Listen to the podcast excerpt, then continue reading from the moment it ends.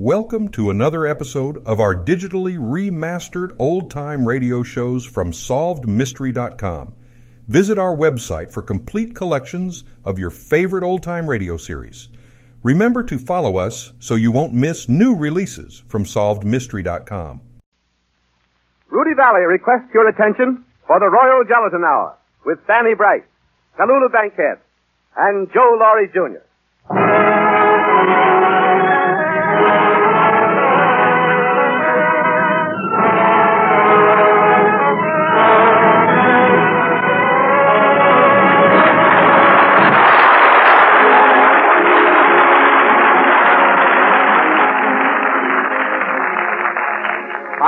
everybody. This is Rudy Vallee and Company. The hilarious Fanny Brice, the audacious Tallulah Bankhead, the droll Joe Laurie.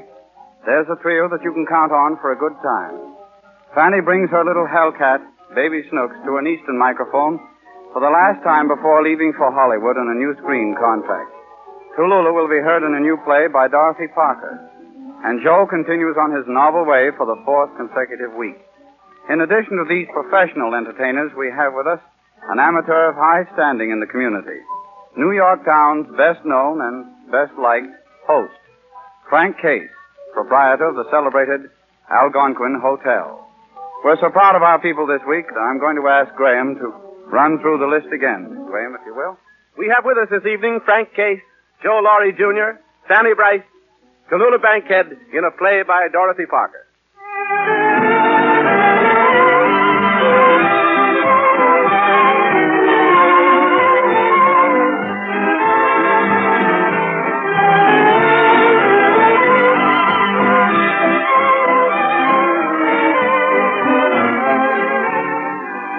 The roof, these springtime nights, birthday parties and bridal parties bring requests for birthday tunes and nuptial anthems.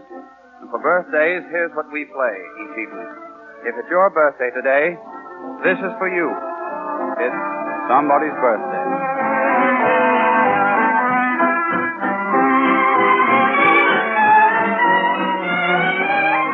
For it's somebody's birthday, the first time on earth day, a time to be happy and gay. This delightful occasion is in celebration of years as they pass away. So with music and flowers we'll spend happy hours, we'll sing and we'll dance and we'll play. Let's all drink a toast to our most charming host, for it's somebody's birthday today.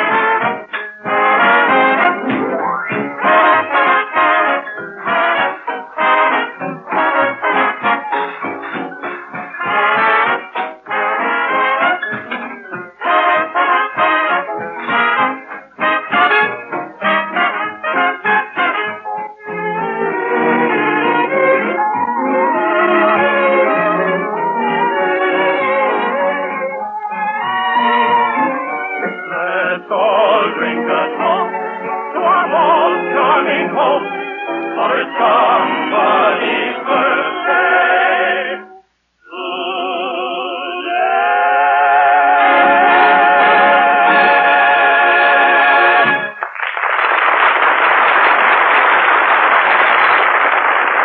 I think the reason so many people like Joe Laurie Jr. is this. He sounds like such a nice little guy, if you'll pardon the vernacular. And the reason he sounds that way, strangely enough, is because he is such a nice little guy. Moreover, his stuff is different. Refreshingly so. Quite away from the ordinary run-of-the-mine radio material. For example, the tall tale he has for us tonight. Enter Joseph Jr. wearing his customary cigar.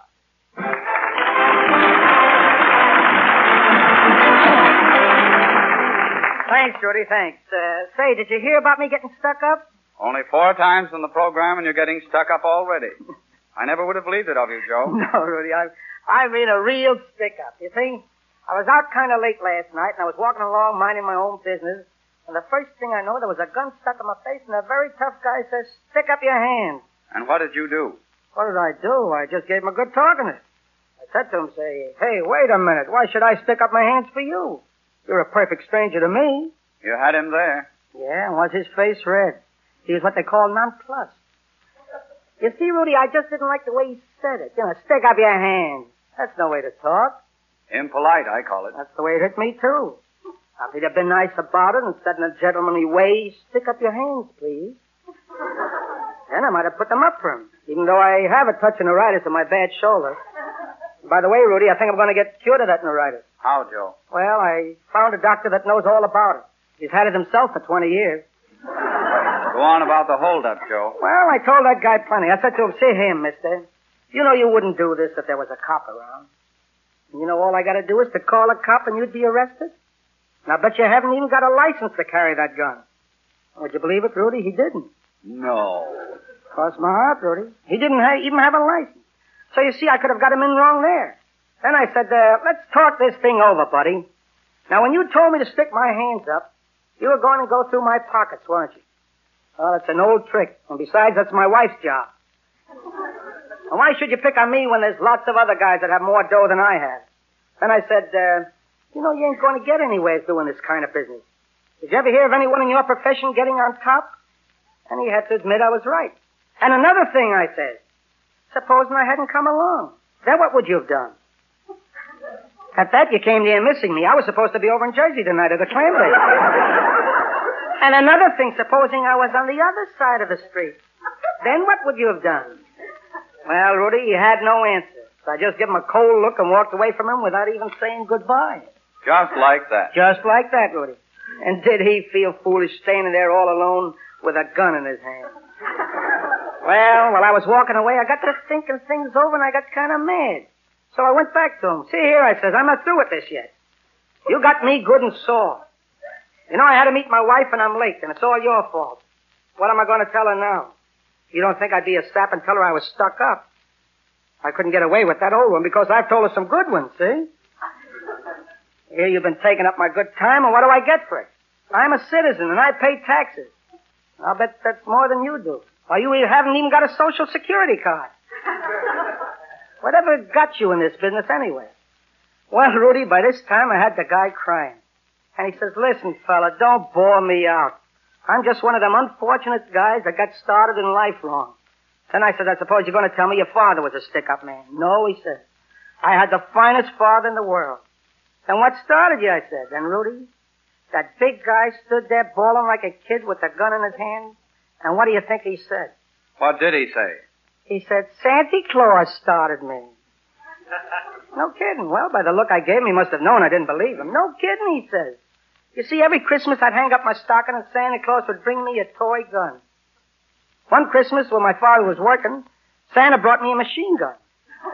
No real bullets or nothing. My old man wasn't that rich. And I got to playing with guns even when I grew up. Then when I got of age, I got a funny sickness. I could eat well, sleep well, but I had no desire to work. you see, I'd like to sleep all day, and when night came, for some reason, I just couldn't sleep. So I walked around the streets all night. Then I figures, why waste my time walking around doing nothing? Why not pick up a few bucks here and there? So I took this gun that I had over the house and that I only use on the 4th of July and figured it would do the gun some good to get a little exercise, too. So you see, I kind of wandered into this racket. Well, by this time, Rudy, he had me crying. Listen, I said to him, why don't you get yourself a nice little wife and settle down? Why, I already got a wife, he says, and she's the sweetest little woman in the world. Listen, buddy, would you believe it? The day after we were married, she went out and got a job. It was tough on me having to stay home by myself, but I made that sacrifice. Every night I'd sit on the stoop and wait for her to come. When I'd see her coming out of the subway, I'd run to meet her. And I'd say to her, gee, honey, you look tired. Let me carry your pocketbook for you. you see, mister, I got character. Well, Rudy, he hung his head. He had one of them heads that looked well hung. Careful, Joe. You'll have me crying. Well, it is kind of touching, isn't it, Rudy? Well, he hung his head and sort of swung it from side to side in a very sad, puzzled way. Buddy, he said, I'm sorry I ever met you tonight. You got me so nervous I wouldn't be any good to work again for weeks. You know, I had a date with my wife tonight, too. What am I going to tell her? I can't say I went to see a double feature, because she knows nobody stays to see a double feature. And by the way, young fella, you hit a sore spot when you said I didn't have a social security card. What does this look like? A ticket to the Schmeling Braddock fight? Well, Rudy, he showed me his social security card. And he had a low number, too. You know, it made me feel sort of, well, sort of foolish. So we stood there looking at each other for a minute or so, saying nothing. And finally, kind of break up the monotony, I says, You'll never make a success in this business. You don't know the first thing about it. Now tell me, why did you hold me up on a lighted street? And he said, Can I help it if I'm afraid of the dark? Well, with that, I get kind of disgusted and says, Oh, you make me sick. You don't even know the right time. And do you know, Rudy, he didn't. You see, uh, I had his watch. So long, Rudy. I'll be seeing you.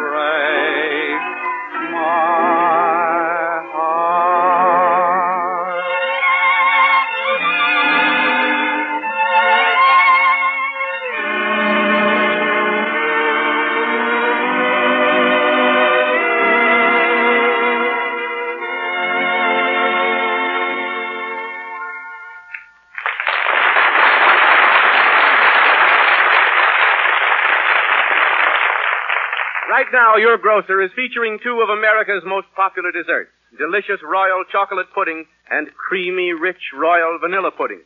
These warm days when cooling and refreshing desserts are so welcome to everyone, you'll want to have royal vanilla pudding often. For besides being a delicious cold pudding, royal vanilla pudding makes marvelous homemade vanilla ice cream at very small cost. As you know, royal vanilla pudding itself tastes very much like rich vanilla ice cream.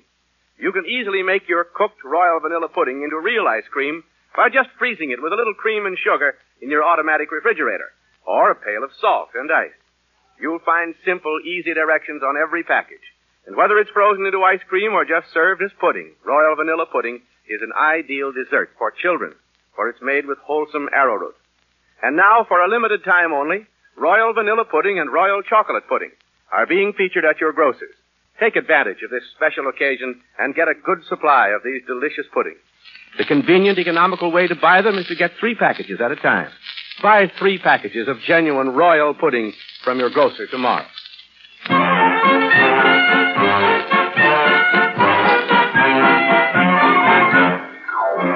Mm, that's pretty bad, isn't it?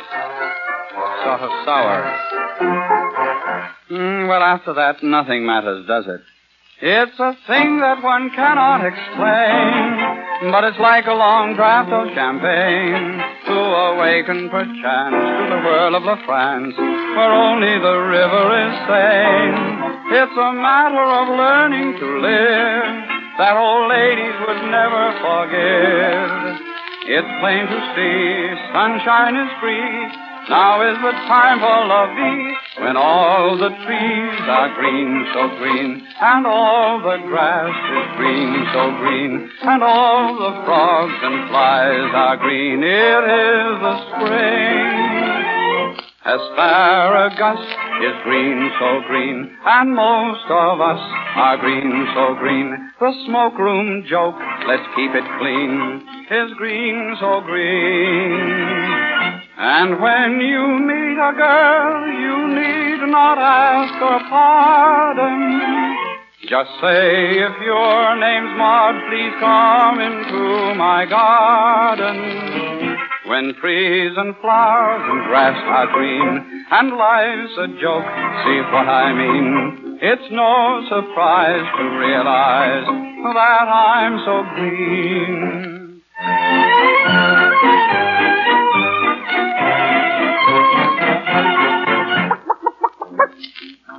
Hello, where are you going to, my pretty maid? Oh, I say I'm frightfully sorry, sir. I had no idea. It's so difficult to tell these days, isn't it? The sprouts and leeks are green, so green. The old cabbage is green, so green. And figs and beans and plums and cress are green, so green.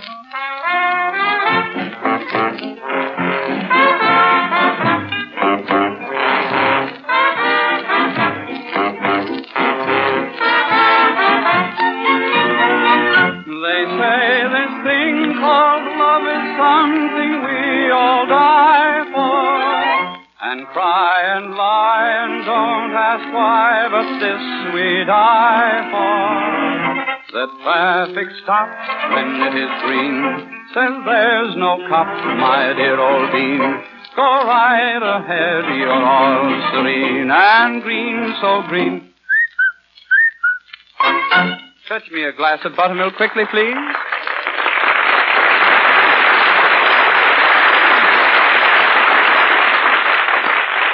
If uh, if we were betting any money on who was going to play Scarlett O'Hara in Gone with the Wind, our wager would go down on Tallulah Bankhead. That's not a tip, it's just a strong hunch. Based on the fact that movie producers occasionally show good sense nowadays. To provide Tallulah with a play tonight, we have dramatized a short story by Dorothy Parker called Advice to the Little Peyton Girl. The adapter, Hilda Lawrence. With Miss Bankhead, you will hear Miss Florida Friebus, who plays the aforesaid Little Peyton Girl. This is Tallulah Bankhead in a Dorothy Parker play.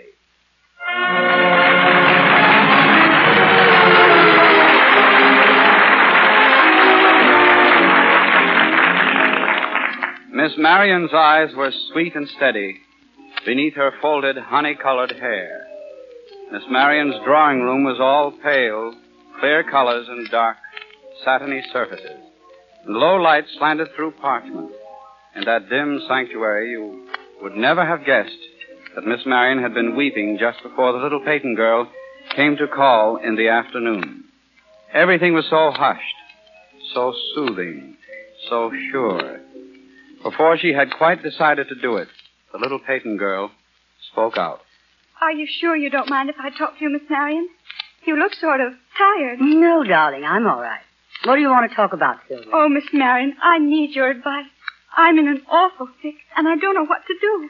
Oh, Sylvia, that sounds like heart trouble. Well, suppose you tell me all about it. Oh, I knew you'd listen. I knew you'd understand. Miss Marion, do you know what it's like to be in love? I can probably imagine, darling. Go on. Well, it's Fred Barkley. You see, it isn't as if we'd actually had a quarrel. We've just sort of drifted apart. And I haven't seen him for two weeks. And you can't bear it and you wish you were dead. Is that it? Yes. Do you love him that much, Sylvia? Well, I. Oh, yes, I. Well, it's so awful without him. We used to see each other every day, every single day. And he'd always telephone me when he got home, even if he'd just left me ten minutes before. And he'd always call me as soon as he woke up to say good morning. Every day. Oh, you don't know how lovely it was. Yes, I do, Sylvia, I know. And then it stopped. Just suddenly stopped, didn't it? Yes. What made it stop, Sylvia? What did you do? Well, one night after he'd gone home, he didn't telephone me. I waited and waited. It was awful. You wouldn't think it would matter that much, would you? But it did. Yes, I know it did. It does. I couldn't sleep. I got to thinking that maybe he'd gone to see somebody else after he left me. And I just couldn't stand it, so I called him up. Yes, of course, you called him up. How old are you, Sylvia? Nineteen, aren't you, darling? Yes. Well, I've seen women of thirty make just the same mistake. Tell me, was he at home when you called him? Yes. He'd been asleep, and he wasn't very nice about it. I asked him why he hadn't called, and he said of course, he didn't have anything to say. I asked him if he'd been out with somebody else, and he said no. I didn't believe him, so I cried. Did he hear you cry? Yes, he... He hung up on you, didn't he, Yes.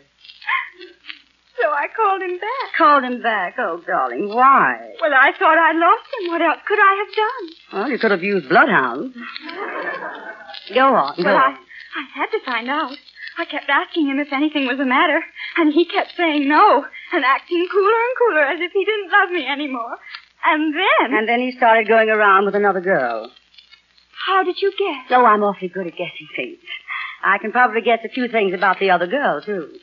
She's pretty awful, isn't she, Sylvia? She's terrible. Yeah, of course she is. You know her, Miss Mary? No, darling, I don't know her, but I do know this. No man ever leaves us for a finer woman. You just ask any girl you know, and she'll be glad to tell you that she lost her man to a girl who was a perfect fright. Listen, Sylvia, you didn't tell the Barkley boy that you didn't like this uh, new menace, did you? Why, uh, yes. Oh, baby child, that was wrong. Never, never point out another man's woman's imperfections to a man. You ought to know that. I couldn't help it. No, I suppose you couldn't. But it didn't help matters much, did it? It only made him stay away more and more, didn't it, Sylvia? Yes. He called you up less and less. And then when you did see him, you were so nervous and so worried that you couldn't think of anything to say or do. Yes. Yes. And you kept asking him if anything was the matter. And he kept saying, no, of course not. Why should there be anything the matter? But he stayed away more than ever, and you began to be afraid of losing him altogether. Right, Sylvia? Yes, that's right. Sylvia, did you let him see you were afraid of losing him? Well, I I told him in a laughing sort of way that I knew he'd thrown me over for somebody else. But it's the truth. I haven't seen him now for two whole weeks. And I can't stand Oh, it. don't cry, Sylvia. Don't, don't cry, darling. What did I do that was wrong, Miss Marion? Tell me. What did I do that was wrong? Well, you shouldn't have talked to him about throwing you over. You see, men don't like dismal predictions, Sylvia. Oh, I know the Barkley boy is only 20, but all men are the same age, always. And they all hate the same things. Oh, I wish I were like you, Miss Marion. I wish I always knew what to do. No, thank you, Sylvia. Sylvia, I want you to forget about this boy. You can, you know, if you try. But I don't want to. Oh, couldn't I just call him up just once more and try to talk things over? No, no. Men don't like to talk things over. They hate straightening things out. When you see the Barkley boy again, Sylvia, treat him just as if you'd been laughing together with him an hour before. Oh, but maybe I'll never see him again. I've called and called, and his mother always says he's out. That woman hates me. Of course she doesn't hate you, darling. You just think she does. In times like this, it's very easy to think the world is hostile. That's part of the disease. Oh, Miss Marion, do you think he'll ever come back to me? Why, of course he will, Sylvia, but you've got to leave him alone. Well, I'll do anything you say. Then no more telephone calls. No matter what happens, no matter how much you long to hear his voice, keep away from the telephone. Oh. If he calls you, darling, that's fine, but you must never, never call him again. But... If you do, he'll think you're pursuing him. He won't like that, you know. Never let a man know how important he is to you. You've done that already, and it was a mistake, but you needn't make the same mistake twice. Well, I should think men would like to know how much a girl loves them. They should, but they don't. They like to be kept guessing. And Sylvia, above all things, don't ever let him know he's made you unhappy. Well, I'll try. But I'm afraid. You must conquer your fears, dear child. A woman in fear for her love can never do right. Realize that there are times he will want to be away from you. Never ask him why or where. No man will bear that. Don't predict unhappiness nor foresee a parting. He'll not slip away if you don't let him see that you're holding him.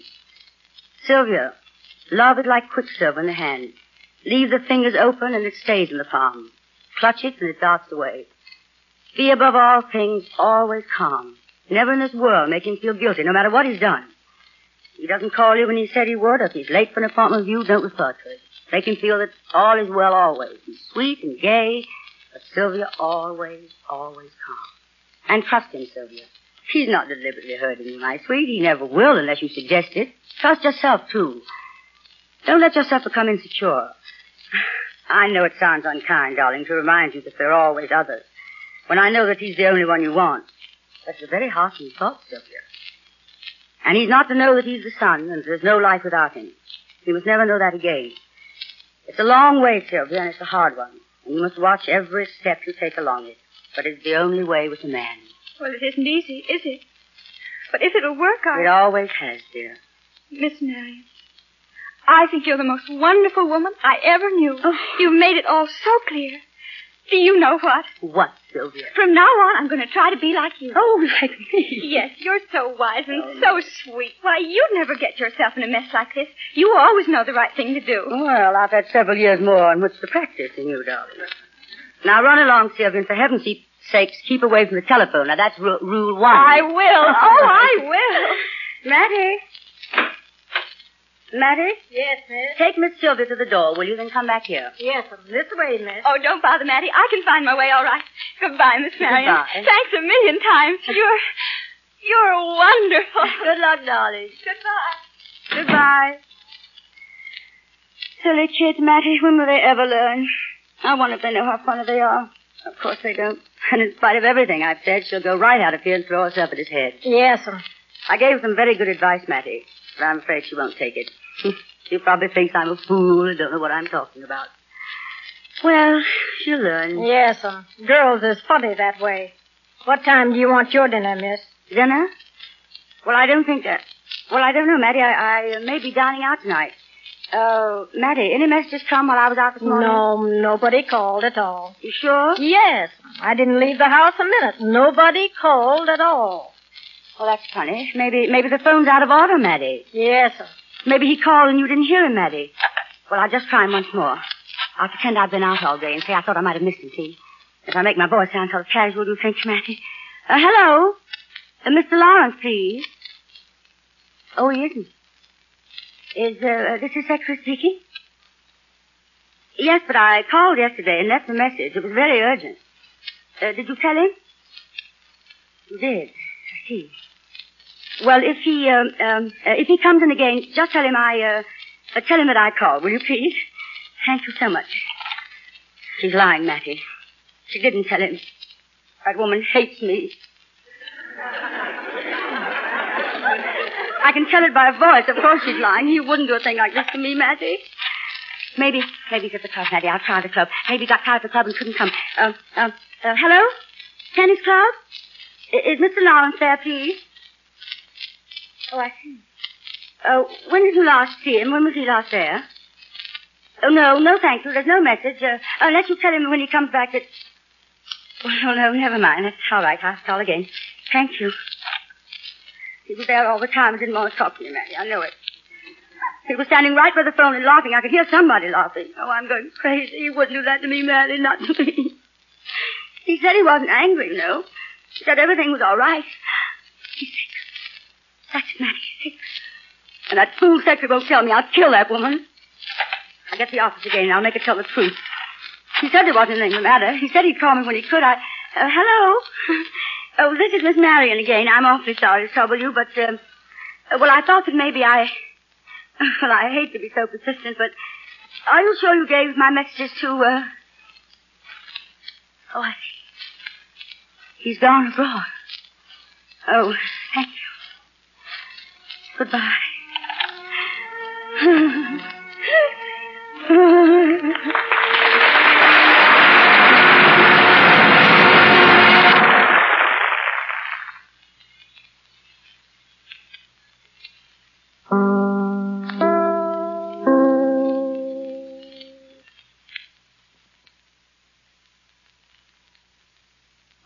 wasn't that just like a woman? Our thanks, Miss Bankhead and Miss Friebus. The Royal Gelatin Hour claims your ears for some more minutes of this hour. It bids for your further attention with Fanny Brice and Frank Case of the Algonquin. Act two opens with our June Brides medley, arranged at the request of some hundreds of June brides, bridegrooms, best men, bridesmaids, ushers, papas, mamas, and disappointed suitors, all assembled for party purposes at the Astor Roof. Gentlemen, to the bride.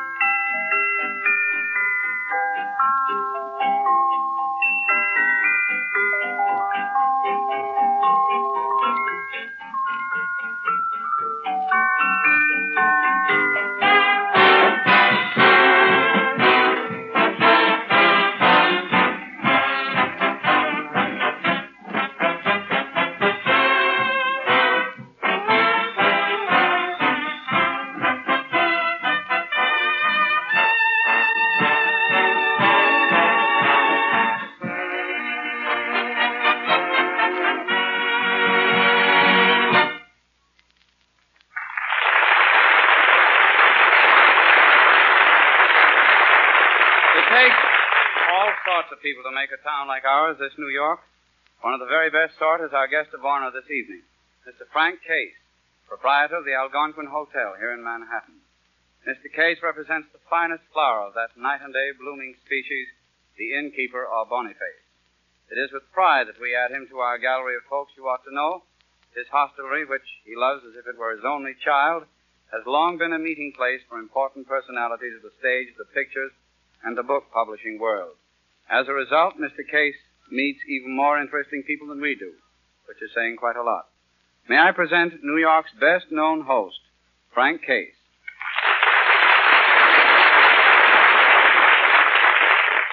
Rudy, that introduction was a honey. Only if you got you forgot to mention that the Algonquin Hotel is located on 44th Street, between 5th and 6th Avenue. Room with bath, three dollars a day and up. Basket parties welcome. Sure. And every third drink on the house. But seriously, Rudy, what interests you about the hotel business? Well, let's see. How is the hotel business? Fine, Rudy, fine. Hotel business is always just dandy in New York during the hot summer months. Only the other night, one of our guests came downstairs shortly after midnight to check out.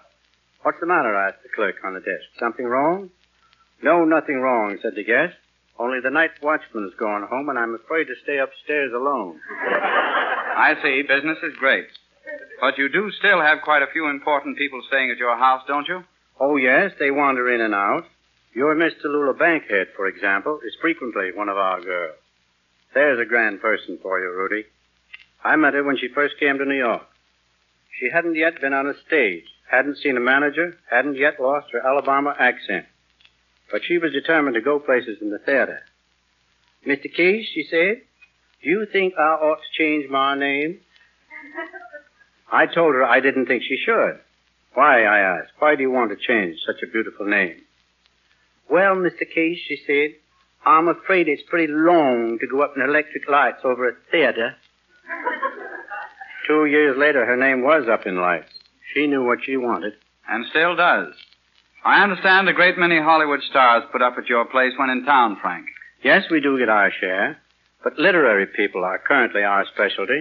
Novelists, playwrights, publishers, strange folk of that sort. You must hear some pretty interesting talk, Mr. Case. Well, yes, but may I qualify that statement by saying that writers do not exactly drip pearls of thought in my direction. For instance, sitting at lunch with Edna Ferber, after a rather long silence, I said to her, Say something wonderful, Edna. And she said, If I could think of something wonderful, I shouldn't waste it on you. I'd go home and I'd go home and write it. Well, here's something I meant to ask before. How did you happen to go into the hotel business? When I was a boy in Buffalo, Rudy, there were two very well dressed gentlemen in town who seemed to do nothing but ride around in an open hack and go to ball games every afternoon. When I asked who they were, I was told they're hotel keepers. So I decided that was what I wanted to be. And did you find that the life of a hotel keeper really did consist of riding around in an open hack and going to ball games all afternoon? Yes. Of course, I did have to serve an apprenticeship before I reached the hack and ball game stage. I went to work as night clerk at the Genesee Hotel in Buffalo. A night clerk, Rudy, is supposed to stay wide awake all night. In more ways than one. Yes, indeed. Well, I couldn't do it, but I finally solved the problem by wearing roller skates. We had a beautiful marble floor, and I skated around all night. If you ever want to stay awake, Rudy, try roller skating. It works. I'll remember that, Frank. Tell me this. Do people steal towels from the Algonquin? Oh, yes. And other things, too. For instance, there's the case of the celebrated actor, a very good friend of mine. He is supposed to have changed the name of his yacht to the Algonquin because that that was easier than filing the name off all the silverware.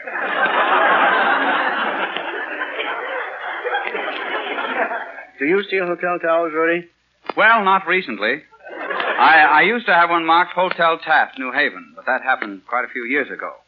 I have quite a collection, personally, inclu- including a rare old 1912 Palmer house with embroidered pansies. You know, I'm more of a soap snatcher myself, Frank. I still have six cakes of soap off the Ile de France and five out of the Savoy Hotel in England.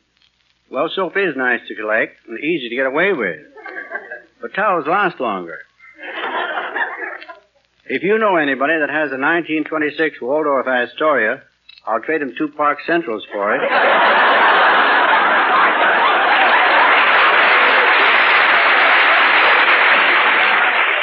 I'll inquire among my friends at the Friars Club. Say, uh, how about skipping, Frank? Do many people leave your hotel without paying up, and what's the best way to do it? For you to do it? For you to do it, you mean? Well, no, not exactly. I was thinking more of the boys in the band. What's the matter? Don't you pay them? Yes, but you know, they're, they're naturally restless, always looking for bargains, you know, real boys at heart. I see. Well, I wouldn't know, Rudy. We don't have much trouble with skippers. If a man can't pay his bill, he usually tells me, pays me later. Of course, there are a few heels who get away with things. But eventually, as time goes by, they all get caught. What I always say is, time wounds all heels. What was that?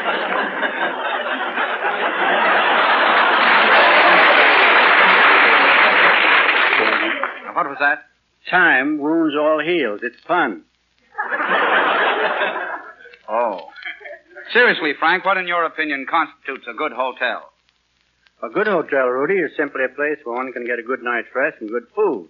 It's small, in my opinion, eminently quiet, friendly, respectable, with complete service at reasonable cost. Of course, Rudy, a hotel like that might not appeal to the boys in the band. They might prefer something a little more, well, uh, Fortissimo? yes, a little more fortissimo. Like the hotel I heard about once that had only two rules. Two rules? What were the rules? No opium smoking in the elevators. and guests will kindly bury their own dead.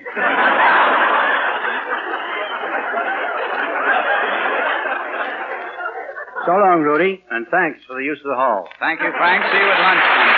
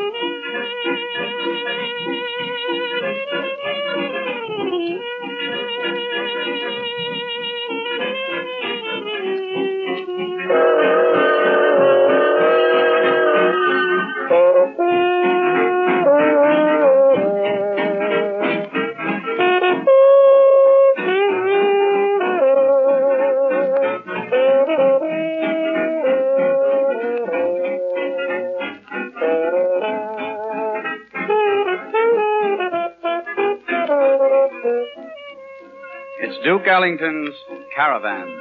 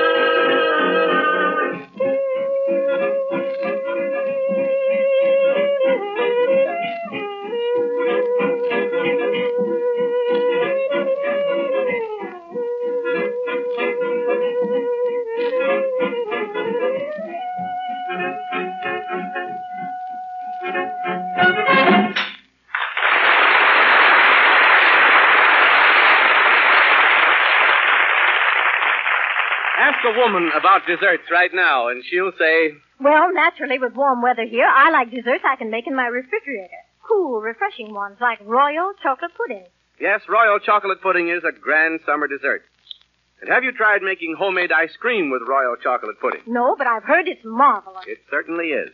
And next time you want some extra delicious homemade ice cream, just freeze some cooked royal chocolate pudding with a little sugar and cream. It's very easy. And you can make marvelous vanilla ice cream, too, with royal vanilla pudding. Just follow the directions on every package. Use your automatic refrigerator or pack it in a pail of ice and salt. And don't forget that royal gelatin is another cooling dessert you make right in your refrigerator.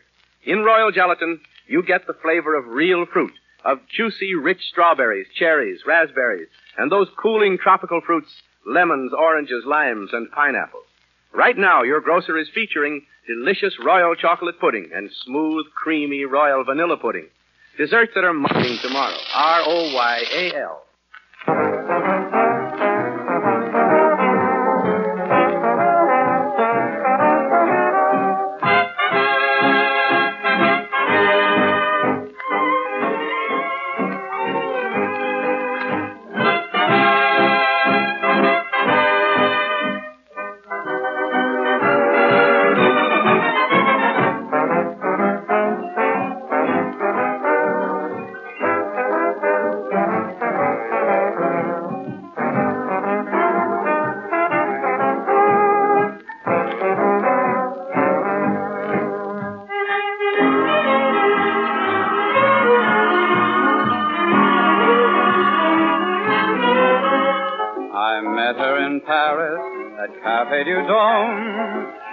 So grand and I was so far from home. I soon changed my accent from no to merci. She taught me the meaning of oui, oui, chérie. So we danced the night away from the Montmartre to the quay. How we sang the Marseillaise. She was Mademoiselle from Armentières, and I was the Duke of the Rue de la Paix. I met her in Paris at the Cafe du Dome. She was such fun, and I was so far from home. She's only a Yankee from Gulf, Tennessee. Now she's Sherry to me.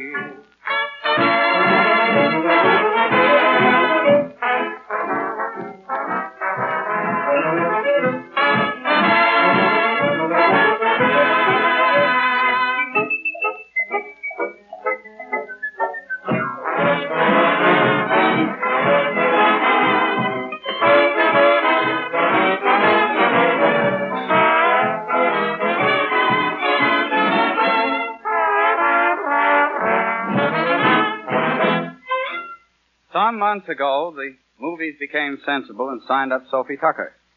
And now they have persuaded Fanny Brice to exchange Broadway for the swimming pool and the eucalyptus country. The producers, MGM, have our congratulations. Fanny celebrates her imminent departure for the cinema coast with a final eastern fling with Baby Snooks, that terrible tot that she popularized on the air. She is assisted tonight by the veteran Teddy Bergman. Enter Fanny Brice as Baby Snooks. Scene,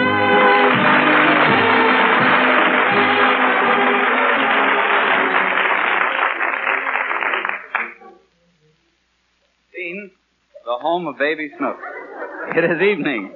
Snooks is preparing her homeward uh, homework for tomorrow. Her father is politely inquisitive. Now, Snooks, tell me, what do you have to do for homework today? A composition. Composition? You have to write a composition on what? On how I spent the day at home. Well, let me see what you wrote. Here, Daddy.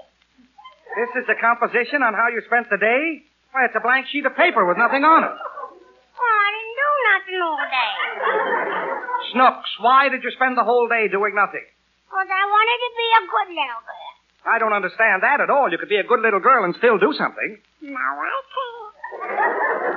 Why not? Because every time I do something, something breaks. Well, you can't hand in a blank piece of paper for your composition. Now, you tell me all the things you did today. I'll write them down on the composition, and then you can copy it. Hmm. Mama, you will have to copy it. Why should Mother have to copy my composition for you? Because the teacher thinks that's my handwriting. Snooks, you have no pride in your education. I'm ashamed of the way Mother and I have to do your schoolwork for you. Snooks, I suffer a great deal because of you. Suffer on account of you too, Daddy. Why? Because all the examples you do for me is wrong. Let's not go into that, Snooks. Now we'll start the composition. You dictate and I'll write. Now, how did you spend the day at home? I... Must I tell the truth? Well, of course, nothing but the truth. All right. I woke up in the morning and had breakfast. Didn't you wash your face? Nope, I saved it from yesterday. Well, I think you better say you washed. Well, it ain't the truth. Pick a day when you did wash. The teacher wants it from this week. I'll take that up with you later, Snooks. Now go on with your composition. What did you do after breakfast? I waited, and I waited, and I waited. You waited for what? For lunch. What did you do after lunch? I waited some more. What for? Your dinner? No, for my four o'clock milk. You can't write a composition just about eating all day. Who can? You! Ah. You should tell something about what happened. All right. Daddy and Mommy was fighting all day. Now, just a minute. You can't write a thing like that. Why? Because you'll give the wrong impression. You'll make people think your parents fight all the time, and you know that Daddy loves Mummy. Not today, he didn't. That was a very special case about a new dress your mother bought. Let's continue with the composition, and remember, you can't say Daddy was fighting with Mummy. All right. Mommy was fighting with Daddy all day. I won't allow it. You mustn't write a thing like that. All right. Now you write the composition. All right. After breakfast, I rode on a nice new horsey Daddy bought me. Why, horsey? Now, Snooks, it's just a make-believe horsey for the composition. Now, after you rode on the horsey, what happened? Daddy was fighting with Mommy all day. What? Yeah, throwing dishes. Now, you know that's not true. What dishes? Just make believe dishes for the composition. Snooks, I don't want you to mention Daddy or Mummy again in connection with your composition. Do you understand? Mm-hmm. Now, what happened after breakfast? A lady and a man was fighting all day. I don't want to hear any more about that fight. Just tell me what happened to you. Huh? Weren't you sent on some errand? Didn't you do something? Oh, yeah. Mommy sent me to the grocery store. Mummy scented you. Yeah, and I went it. Sent it and went it. What kind of talk is that? When you're writing a composition, you can't talk like that. You must use your very best English. All right. Now dictate it exactly as you want me to write it in the composition in your very best English. All right.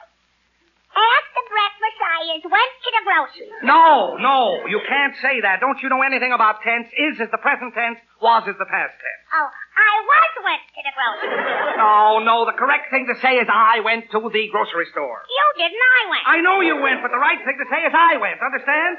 Did we both went? No, no, no, no. I didn't go. You went. Now say it. You went. Not you went. I went. That's what I said you went. When I say I went, I don't mean I went. I mean you went. Do you feel all right, Daddy? I feel as well as I can under the circumstances. Now let's go on with the composition. All right. Now what happened after you returned from the grocery store? Well, Daddy and Mama... I told you not to mention that again. Oh, I can't write the composition. Now this is too much. Snooks, you're a very naughty girl and you're backward in your schoolwork. There's only one way I can see any hope for you. You'll have to pray to the angels every night to make you a good girl. I pray to the angels, Daddy. Well, I'm glad to hear that.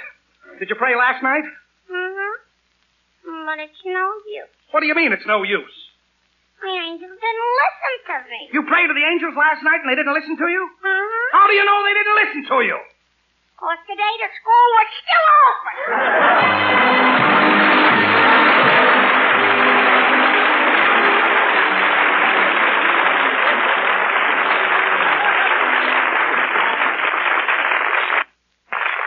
Since warm weather started, millions of women have been using royal chocolate pudding in two ways. They serve it as cool, delicious pudding, and they freeze it into fine, smooth homemade ice cream.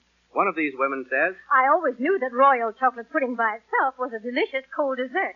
And then one day, I noticed an ice cream recipe on the package. It sounded so easy, I made some. How'd it turn out? It was marvelous. In fact, my children said it was the best chocolate ice cream they ever tasted. And of course, it saved me a lot of money, too. Yes, Royal Chocolate Pudding is wonderful for making delicious homemade ice cream.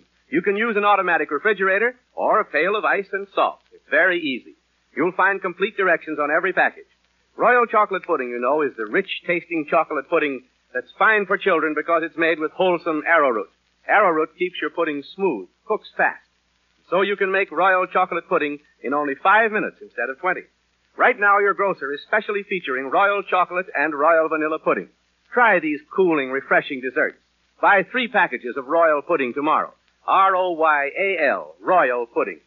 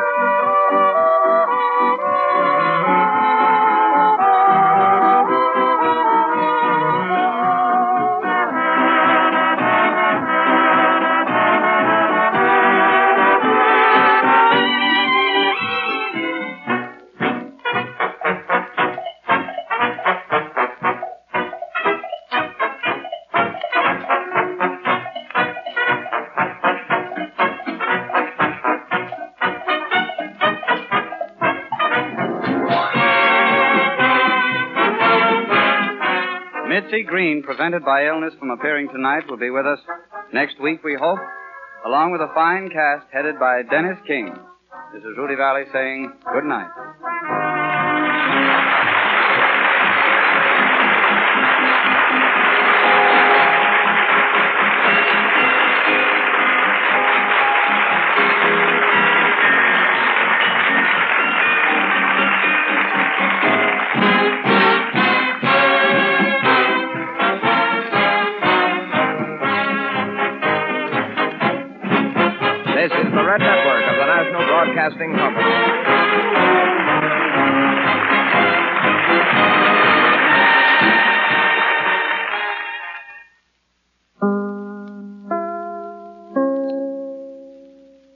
Thank you for joining us and enjoying our digitally remastered old time radio shows from SolvedMystery.com. Please remember to leave us a review and to follow us for frequent releases.